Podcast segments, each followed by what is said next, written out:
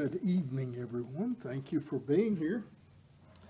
And we're thankful for those that are uh, watching over online, overline, online, whatever. I don't know how to say that. I think it's online. But thanks for uh, thanks for tuning in, and I hope you uh, get something from God's Word that will be a blessing to you. If you have your Bible, if you have your copy of Scripture, please open with me to the Gospel according to Mark, chapter number nine. And I think if uh, nothing happens, this will be the last message in chapter nine. I've been in chapter nine for quite some time, and we'll be focusing on the last two verses, verses forty-nine and fifty. Before we read our Scripture, though, let's go again to the Lord in prayer and seek His enabling. Father, I confess to my utter inability to say or do anything of any spiritual value on my own. Left to myself just to say words, even true words, will have no effect unless you breathe life into them, unless your power and anointing is on them. Holy Spirit, you are the Spirit of truth, and I pray that you would bear witness with the truth this evening, and please, please stop me before I would say anything that would be misleading or untrue. Please, Lord, help us understand your word and help us apply it. Please enable us that we might apply it to our lives and live it out for your glory. In Jesus' name, amen. Amen. Well, let's read these two verses because they are very uh, difficult. I have really struggled with these verses, and uh, I have uh, read everything I could uh, get my hands on to read. I have uh, listened to commentaries. I've looked up definitions and things, and it's just uh, been difficult to uh, get this thing situated in my head. And then this morning during the teaching hour when Art was uh, teaching, sorry, Art, but uh, it dawned on me that it wasn't just about these two verses. You got the whole context here. And so this afternoon I jotted down everything that I, I believe that I need to uh, share with us this evening, or uh, at least what I had time to jot down. But verses forty-nine and fifty say, say these words: "For everyone shall be salted with fire,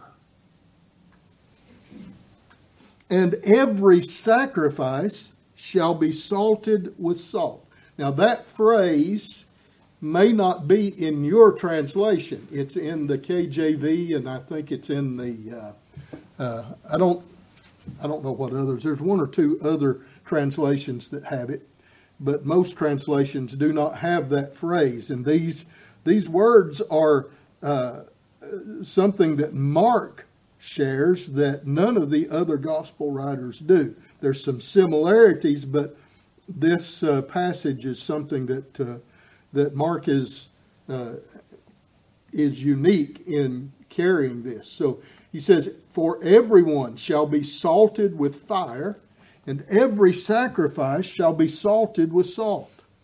Salt is good. Everybody say amen to that. Salt is good. Your cardiologist will probably disagree. But salt is good, but if salt have lost its saltness, wherewith will you season it? Have salt in yourselves, and have peace one with another. As I uh, said, many uh, many different opinions about this, and, and I don't think I've ever Uh, studied a passage of Scripture that had more differing opinions and more options for what Jesus is saying here than this passage of Scripture. But uh, I believe that uh, that it is uh, talking about discipleship. I believe Jesus here is talking about discipleship. As a matter of fact, we have made the point uh, earlier in this study of chapter number nine that Jesus has begun to focus on teaching his disciples. Is that right? He has begun to teach his disciples. It actually, uh, he be, actually begins to zero in on them in chapter eight and verse twenty-seven, when he says, it says, "And Jesus went out and his disciples into the towns of Caesarea Philippi, and by the way he asked his disciples, saying unto them, Whom do men say that I am? And they answered, John the Baptist, but some say Elias, and others one of the prophets. And he saith unto them, But whom say ye that I am? And Peter answereth and saith unto him, Thou art the Christ. And he charged them that they should tell no man." And then he begins to predict his death and burial and resurrection. And he begins to deal with this uh, this thing of discipleship and what it means to be a follower of Christ. When we talk about a disciple, now there were twelve special disciples that he had chosen, but all of his followers could properly be called disciples, couldn't they? And you and I could be called disciples of Jesus. We are learners. We sit at his feet and hear him and uh, study his teachings and seek to follow him. And so the uh, uh, followers of Jesus were being taught, especially the twelve. He was pouring into them. And so uh, let me just go back through this, beginning in chapter eight, verses twenty-seven through thirty, and, and talk about what a true follower of Jesus Christ looks like. First of all, in verses uh, chapter eight, verses twenty-seven through thirty, a follower of Jesus knows who Jesus really is. He knows who Jesus really is. And this is not anything profound. I'm just going to go through them quickly. Chapter eight, verses thirty-one through thirty-three. A true disciple of Jesus Christ glories in the cross of Christ. He glories in the cross of Christ. Now, this is something that the disciples were not ready to do. They didn't have room for a crucified Messiah in their thinking. And so they didn't have uh, uh, any, uh, any room for glorying in the cross, where he said, he told them that he would be crucified, buried, and rise again. But now we know what that's all about, and we know what the glory of the cross is, the cross of Jesus' sacrifice of his self. He is our prophet. He says, "This is what I've come to do. This is what I've come to say. This is what I have come for, is to die on the cross." He's our priest because he offers a sacrifice acceptable to the Father, and he is our uh, our, our sacrifice. He is the offering that he, as a priest, made. The priest in the Old Testament had to offer something else because this whole thing of substitution was just built into the sacrificial system. And Jesus now didn't have to substitute for himself. He substituted for us. He offered himself on the cross of Calvary as the sacrifice for our sin. Chapter eight, verses thirty-four through thirty-eight. The true disciple of Jesus Christ takes up the personal cross of self-denial. Read those verses when you get home. Write this stuff down and, and follow it along. And, and, uh, and we all need to apply it to our own hearts as well. Chapter number nine, verses one through eight, a true disciple of Jesus has spent time in the presence of the Lord and experienced the glory of Jesus Christ. A true disciple of Jesus in chapter nine, verses nine through thirteen, wrestles. I, I wrote a little f- a smiley face by this. He wrestles with eschatology. I have to say that because I do. But uh, chapter nine, verses fourteen through twenty-nine, a true follower of Jesus often struggles and fails in ministry. In verse twenty-nine, though, he brings his failures to Jesus. And again in verse twenty-nine, we find that one who is a true follower of Christ ought to be a man or a woman of fervent prayer. Mm. You see, the problem they had with not being able to cast out that demon was uh, evidently that they weren't praying. And he, Jesus said to them, this kind can come forth by nothing but by prayer and fasting, or fervent, intense prayer. The uh, uh, in chapter nine, verses thirty through thirty-two, a true disciple of Christ understands the doctrine of the cross.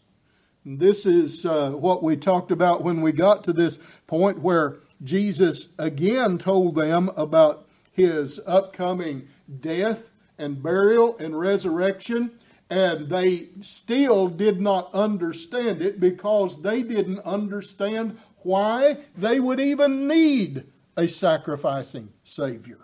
And uh, so I say that a true disciple of Jesus Christ is one who knows the doctrines of the cross. He doesn't just know the glory of the cross. He knows the doctrines of the cross.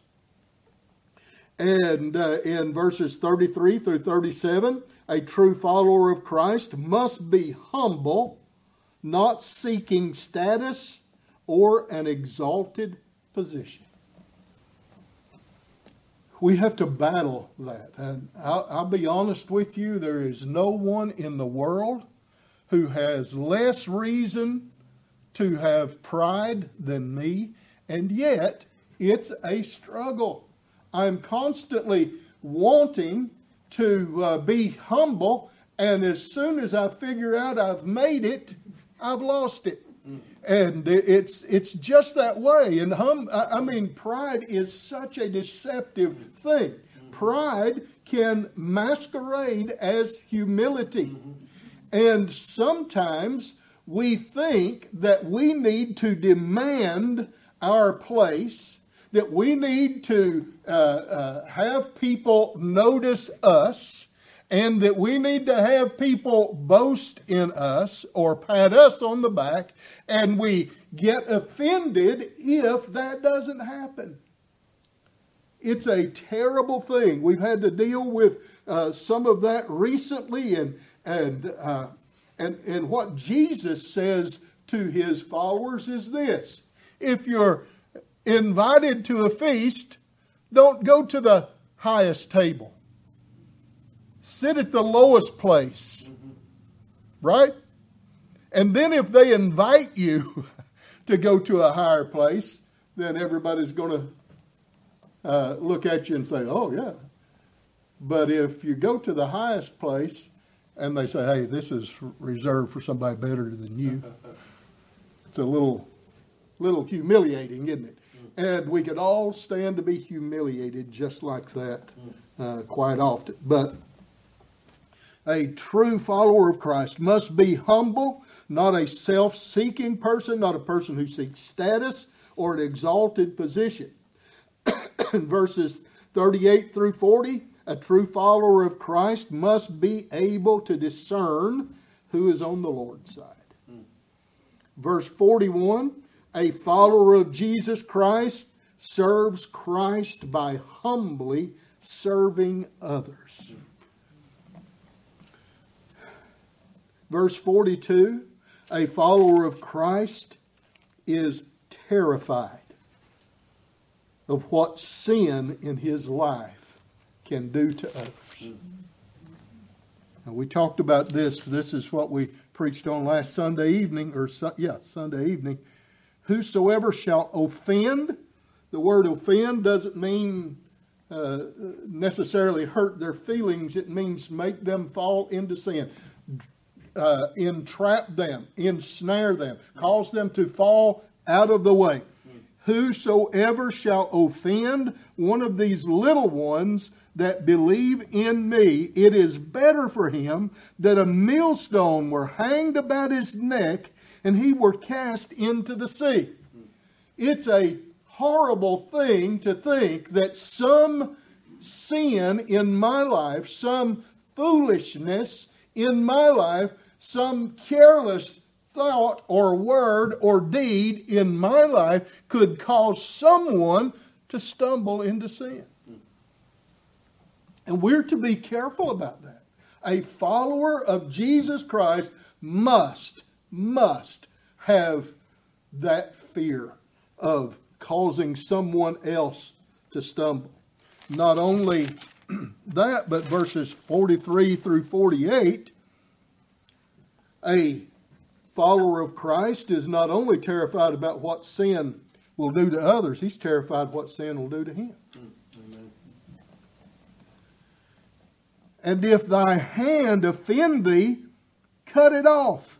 It's better for thee to enter into life maimed than having two hands to go into hell, into the fire that never shall be quenched, where their worm dieth not, and the fire is not quenched.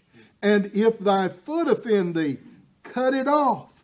It is better for thee to enter halt into life than having two feet to be cast into hell, uh, into the fire that never shall be quenched, where their worm dieth not, and the fire is not quenched. Verse forty-seven, and if thine eye offend thee, pluck it out. Pluck it out. It's better for thee to enter into the kingdom of God with one eye than having two eyes to be cast into hellfire, where their worm dieth not, and the fire is not quenched. Now, again, we're talking, we're talking about discipleship here. So what's Jesus saying? Is he saying to his followers that if uh, uh, if they've got uh, uh, sin in their lives and they don't pluck it out and or cut it off and cast it from them, then they'll lose their salvation? Is that what he's saying? I don't think so. I think what he's saying is that we must radically radically deal with sin in our lives. And if if we aren't willing to radically fight sin in our lives, it's possible that there's something serious lacking in us spiritually. Mm-hmm. And it could be salvation. And there were people, as I said last week, there were people under the sound of Jesus' voice right then, even if he were only talking to the twelve disciples.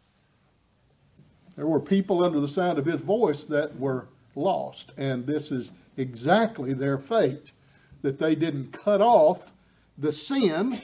They didn't cut off those things that uh, led them uh, into sin and ended up dying and in hell, where the fire is not quenched and where their worm dieth not. And so this is a, a very serious thing. And then we come to verses forty-nine and fifty. And uh, and this is where we uh, uh, begin to talk about being a salty Christian. Here in verse fifty, Jesus says, have salt in yourselves and have peace one with another. And so if we're right about this being a discipleship passage, And all this is discipleship leading up to here. We're finding again that this has to do with discipleship.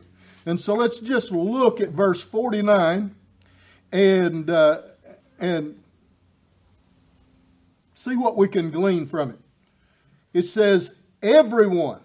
Now, who is he speaking about when he says everyone? He's speaking about everyone who uh, does not go to the place where the fire is not quenched and their worm dieth not. I believe he's speaking about his followers. Every one of his followers will uh, will uh, become salty. He's going to make them salty. And his salt, he'll salt us with fire. That's what the verse says. For everyone shall be salted with fire. And so the first uh, word that we come to is the word salt. What does Jesus mean by salt? Why is he talking about salt, being salted by fire? Well, there's uh, several things we can say about salt that will help us understand this passage of Scripture. But uh, uh, we already know that Jesus told us in Matthew chapter five on the ser- in the Sermon on the Mount that we are the salt of the earth, did he not? And salt is a preservative. He talked about salt as uh, we are the salt of the earth. It's a preservative. Salt has been uh, humanity's go-to preservative throughout the ages, even with numerous advancements in chemical and food science over the years. Plain table salt is still the most commonly used preservative in the whole world. Isn't that amazing? Salt is a preservative. And so when we say that uh, we are the salt of the earth, when Jesus says we're the salt of the earth, it means that the Christian, the body of Christ, the believers have a preserving effect on society. Society is a decaying thing. I don't know if you've noticed that or not. Our world is uh, uh, full of decay. It's full of wars and rumors of wars and, and every kind of sin. And this country that has been the country that has exported the gospel probably uh, more than any other country in history has also exported more moral defilement and decay than any other country in the world. We export, you know, the kids down in Mexico way back in the nineties when we were living in southern Mexico, the kids would get movies and read the subtitles of the movies and learn English from the movies, and you should hear the words they would ask you about. And our country sent that to them. And they had no idea how Uh, vulgar their words were, but uh, and you know they'd ask me, and I didn't want to tell them. Just don't say it. But uh, but a but Christians, when we operate as Christians, when we are salty Christians, when we operate in the will of God, and when we witness for Christ and we stand against the moral decay and the scriptural uh, uh, rebellion, the unscriptural rebellion of the world, then it has a preserving effect. Some people may not like it. Some people may go off grumbling, but sometimes we slow down the decay, right? And so salt is a preservative. Salt, secondly, is an antiseptic. Salt kills the bacteria that causes rot and decay. And then thirdly, salt seasons. It adds flavor. I love it. Salt adds flavor. And if you use it rightly, it brings out and enhances the flavor of food. But uh, I don't use it right. I just like to taste the salt. So I use food as a vehicle for salt intake. But uh, but salt brings out and enhances the flavor of food. And so when Jesus says that we are the salt of the earth, he's saying that we're a preservative, we're an antiseptic, we we fight against the sin, the, the bacteria of sin that causes decay, and we season, uh, we're, we bring a flavor that would cause men and women, boys and girls, to want to be a Christian. And then also, salt is a sign of God's covenant with Israel. In Leviticus chapter two, in verse number thirteen,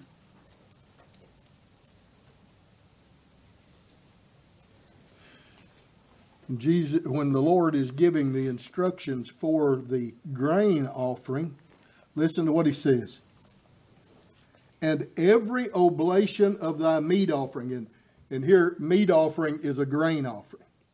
Every oblation of thy meat offering shalt thou season with salt.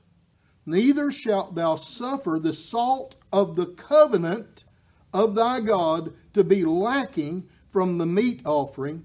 With all thine offerings thou shalt offer salt. In Numbers eighteen,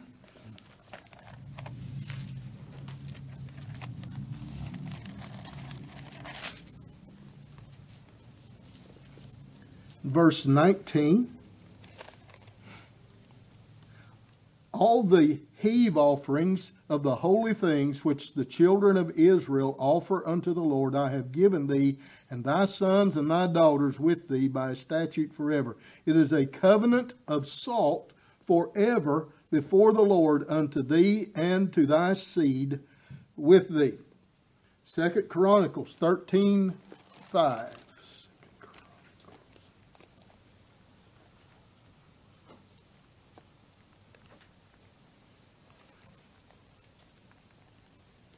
I didn't know there was this much about salt in here.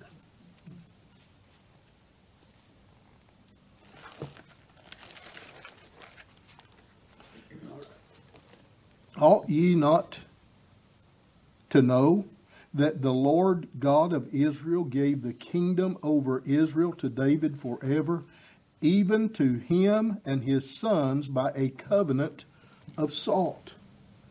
And then one more, as Ezekiel chapter forty-three.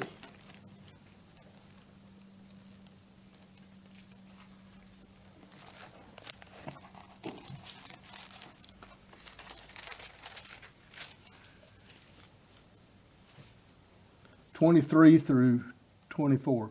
When thou hast made an end of cleansing it, thou shalt offer a young bullock without blemish, and a ram out of the flock without blemish, and thou shalt offer them before the Lord, and the priest shall cast salt upon them, and they shall offer them up for a burnt offering unto the Lord.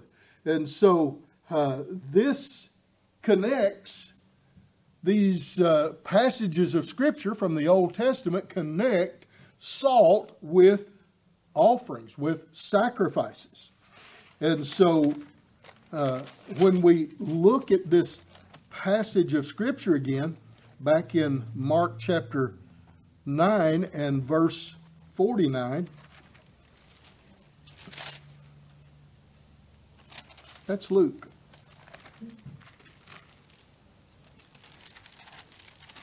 There's Mark. So we see everyone shall be salted with fire. Disciples will be salted with fire. Salted, preserved, purified, seasoned with fire. So what does he mean by fire then? Well, I think that he's referring to the fact that we are tested. Fire also purifies. Fire also is a uh, a uh, antiseptic to a certain degree, and fire has a good effect on certain things, on things that are not uh, flammable. But the uh, trials and testings of life, I believe, is how that he salts us, how that he prepares us as a sacrifice that is pleasing to him. So let's talk about trials and testings for just a minute. As a matter of fact, let me give you this passage of Scripture just so you know that I'm not just pulling this out of the air. Listen to what uh, Paul says in First Corinthians chapter three, beginning in verse eleven, don't, going down through verse fifteen. Listen to what he says. For other foundation can no man lay than that is laid, which is Jesus Christ. Now the foundation is Jesus Christ. Now if any man build upon this foundation, gold, silver, precious stones, wood, hay, stubble.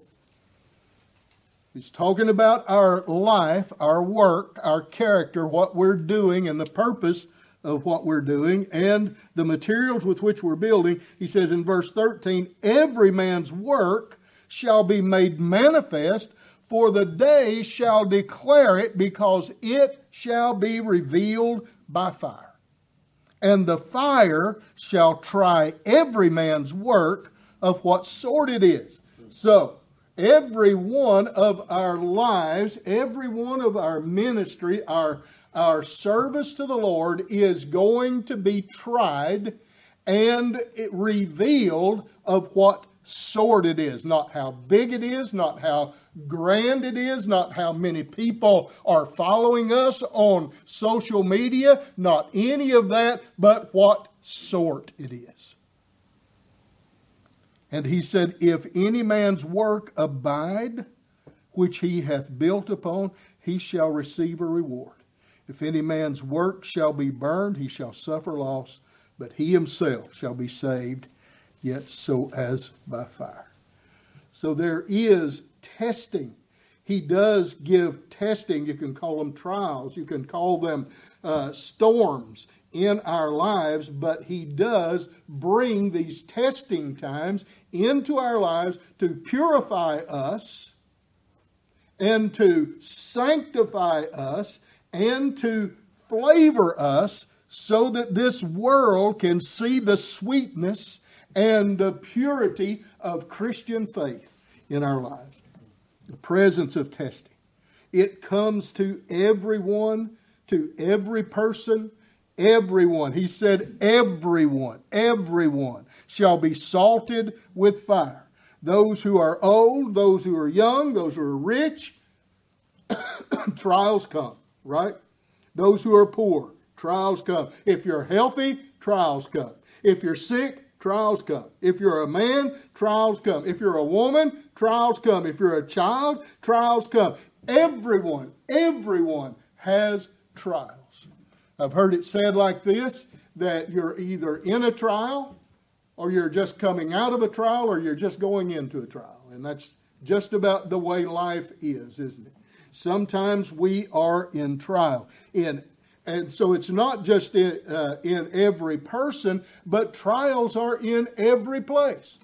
And you might say, well, preacher, you don't have to tell me that. I, I know that. Well, why is it then when things get really bad, we start talking about moving? I'm going to move somewhere else. I'm going to just pack up and, and sell everything and move off somewhere else and leave my troubles behind. But I'm sorry to tell you that on your way to that happy hunting ground or that uh, those green pastures where you're going, you're going to drive by hospitals and cemeteries and funeral homes and orphanages and divorce courts and all those things.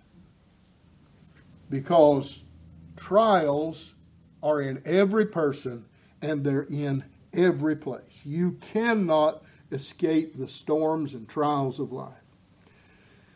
And not only do we see the presence of testing, but let's notice the purpose of testing. God has a purpose. He's making us salty Christians. He has a purpose for the trials that He brings. I used to be careful to always say the trials that He allows in our lives. But did you know that God's sovereign? If He didn't want the trial to come, it wouldn't come. He allows the trials. He brings the trials. He gives the trials. Even with Job, it was the devil that brought it up, but it was God that gave the permission and set the limits. And so there is a purpose in God testing us. And that one of the purposes is to purify us.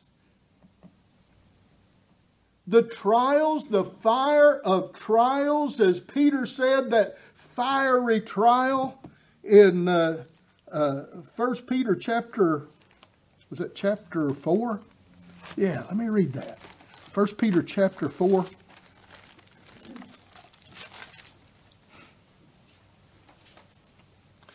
Verse twelve, Beloved, think it not strange concerning the fiery trial which is to try you, as though some strange thing happened unto you. This is not something that no one else is going through. It's not just you. We think, well, nobody else suffers like me. Oh, yeah, we all do. We all have these trials and hardships. But rejoice, Peter said, inasmuch as you are partakers of Christ's suffering, that when His glory shall be revealed, you may be glad also with exceeding joy. And this is another passage I think Art read this morning in chapter one, First Peter chapter one, verse seven. That the, well, let me read verse six because I like that. I like the way this is worded. Wherein ye greatly rejoice. He's talking about our our eternal heritage that's reserved for us.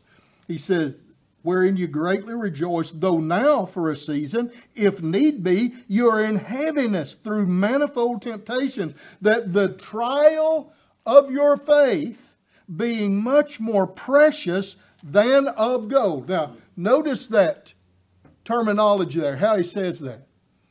Your trial is more precious than the trial of gold.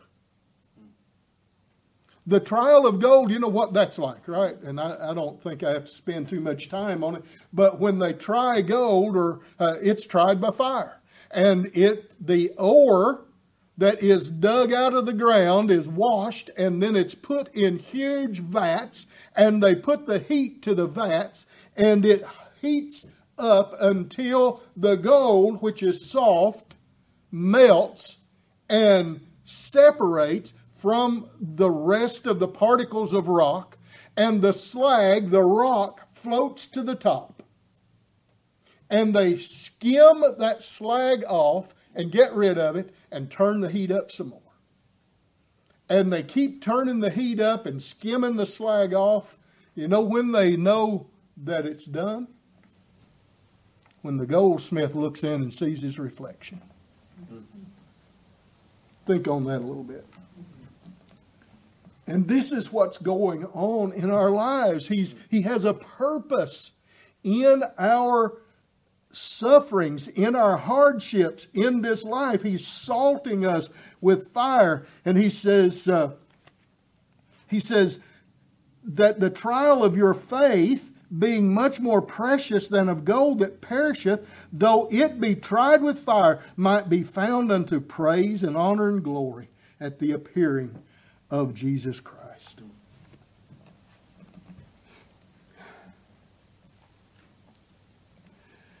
The purpose of God in giving us trials is to purify us. It's to preserve us. It's to cause us to be stronger, to make us persevere in the faith.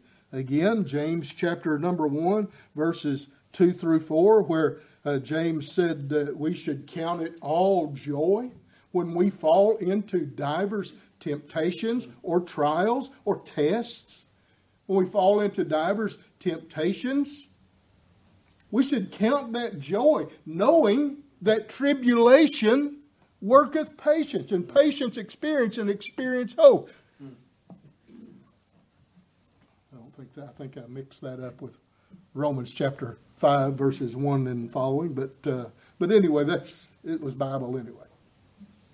So he he gives us these trials to make us stronger. And here here's an important thing, and I've said this many times before, and you'll remember it, but trials prepare us for ministry, to serve other people. And isn't that what he's been beating into us here? Isn't that what he has been trying to pour into us? That we serve him by serving others. We love him by loving others. We give him a cup of water when we give it to somebody that just belongs to him. Second Corinthians chapter one. This is familiar scripture to you, I'm sure. But listen to this. Blessed be God, even the Father of our Lord Jesus Christ, the Father of mercies and the God of all comfort. Now listen, who comforteth us in all our tribulation. Now it doesn't say who getteth us out of all our tribulation. Who comforteth us in all our tribulation. Why? That we may be able to comfort them that are in any trouble. Well, how can I do that? I don't have a degree in counseling like Jack. By the comfort wherewith we ourselves are comforted of God. Mm-hmm. In other words, you went through a trial and God didn't get you out of it. He let you go through that trial so that he could bring you through it. And when he brings you through it, he's setting you up for ministry for someone else who's going through something similar, mm-hmm. so that you can serve them. Amen. Do you think it's uh, by coincidence that Art and Jean's daughter Stephanie moved into that particular house over in Lasita, and just shortly after she moved in, her neighbor's husband died?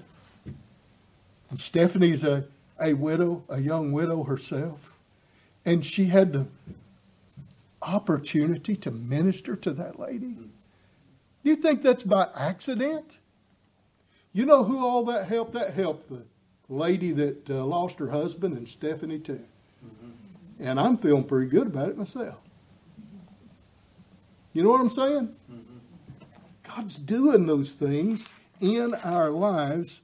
Through fiery trials and testings, he's seasoning us. He, uh, just like that Old Testament sacrifice, we offer our lives as a living sacrifice. For, in Romans chapter twelve, verses one and two, I beseech you, therefore, brethren, by the mercies of God, that you present your bodies a living sacrifice, wholly acceptable unto God, which is your reasonable service. And be not conformed to the world. This is what this is what we're talking about. This is the salt, not being conformed to the world. This is the seasoning. Don't be conformed to the world, but be transformed by the renewing of your minds, and people will see it. And their lives will be changed. Mm-hmm. So the salt on the sacrifice is the character built into us through trials. And the Lord is salting the living sacrifices of our lives with fire. And then we get to verse fifty, and we're just about done. When he says, salt is good. So if you're a good, salty Christian, that's a good thing. But there's a problem, he says. What if salt, what if the salt loses its saltiness? Now that is uh, one of those questions that really you can't answer, because I, I tried to do some studying, and I, the best I can figure out, salt can't really lose its saltiness. The only things can happen to salt is, number one, it could be diluted, and that would cause it to be less salty, but and, or it could be contaminated. Impurity. But then if you think about it, if uh, if it's diluted, if you just set it out in the sun and let it uh, dry when the water evaporates, well, you got you got salt. And if it's impure, then the salt's going to be reacting most of the time to all those impurities. And so I don't know. I don't know how to explain that. But I do know that the point Jesus is making is that a Christian, whether salt can become useless or not, a Christian or a believer, a professing believer, can become useless. And that is the problem. If a believer becomes so contaminated that he ceases to be a preserving, purifying, and seasoning influence on the world where God placed him, then he is no good for a dying world or for God's glory. And then Jesus said we are to have salt in ourselves by embracing. And this is, you can preach it your way next time, but by the by embracing and enduring and responding correctly and rightly to the trials that He brings in our lives, by seeking to be day by day more and more Christ-like in our behavior, we can be salty Christians. Instead of trying to get out of trials, just say, Lord, what are you teaching me here? We had a, well, I'm not an example, so I won't use that. Have, uh, he says also, have peace with one another. Love for one another. This is how you have peace with one another. You love one another. Mm-hmm. You prefer one another. You seek the good of one another. You serve one another. You say, no, let me, let me be the servant. No, you got to serve last. No, I want to serve again. Let me serve this time. Taking the lowest place, not trying to fight for the highest place. You have peace with one another by being willing to take the blame. We had a disagreement. Okay, it was my fault. I'll take, I'll take the blame. Will you forgive me?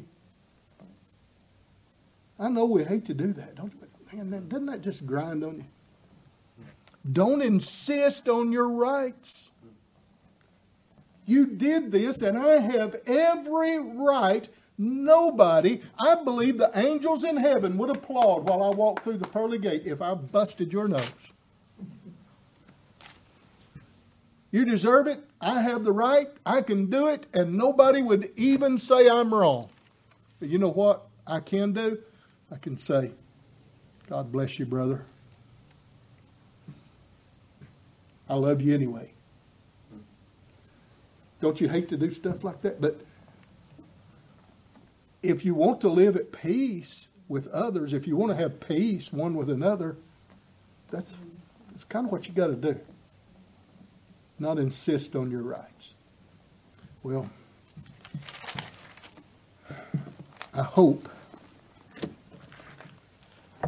I didn't mess it up, but just uh, try to help me with it, okay? Let's pray. Father, we bless you. We praise you for your word. Please, please, Lord, help us to take that and live it. I want to say thank you for the trials of life. Thank you that you have, love us enough that you will purify us. As you said in Hebrews chapter twelve, that uh, uh, that's because you love us that you chasten us. And so I pray, Lord, that you would make us holy. Mm-hmm. Because you said without holiness no one would see the Lord. Mm-hmm. In Jesus' name, mm-hmm. Amen. Amen.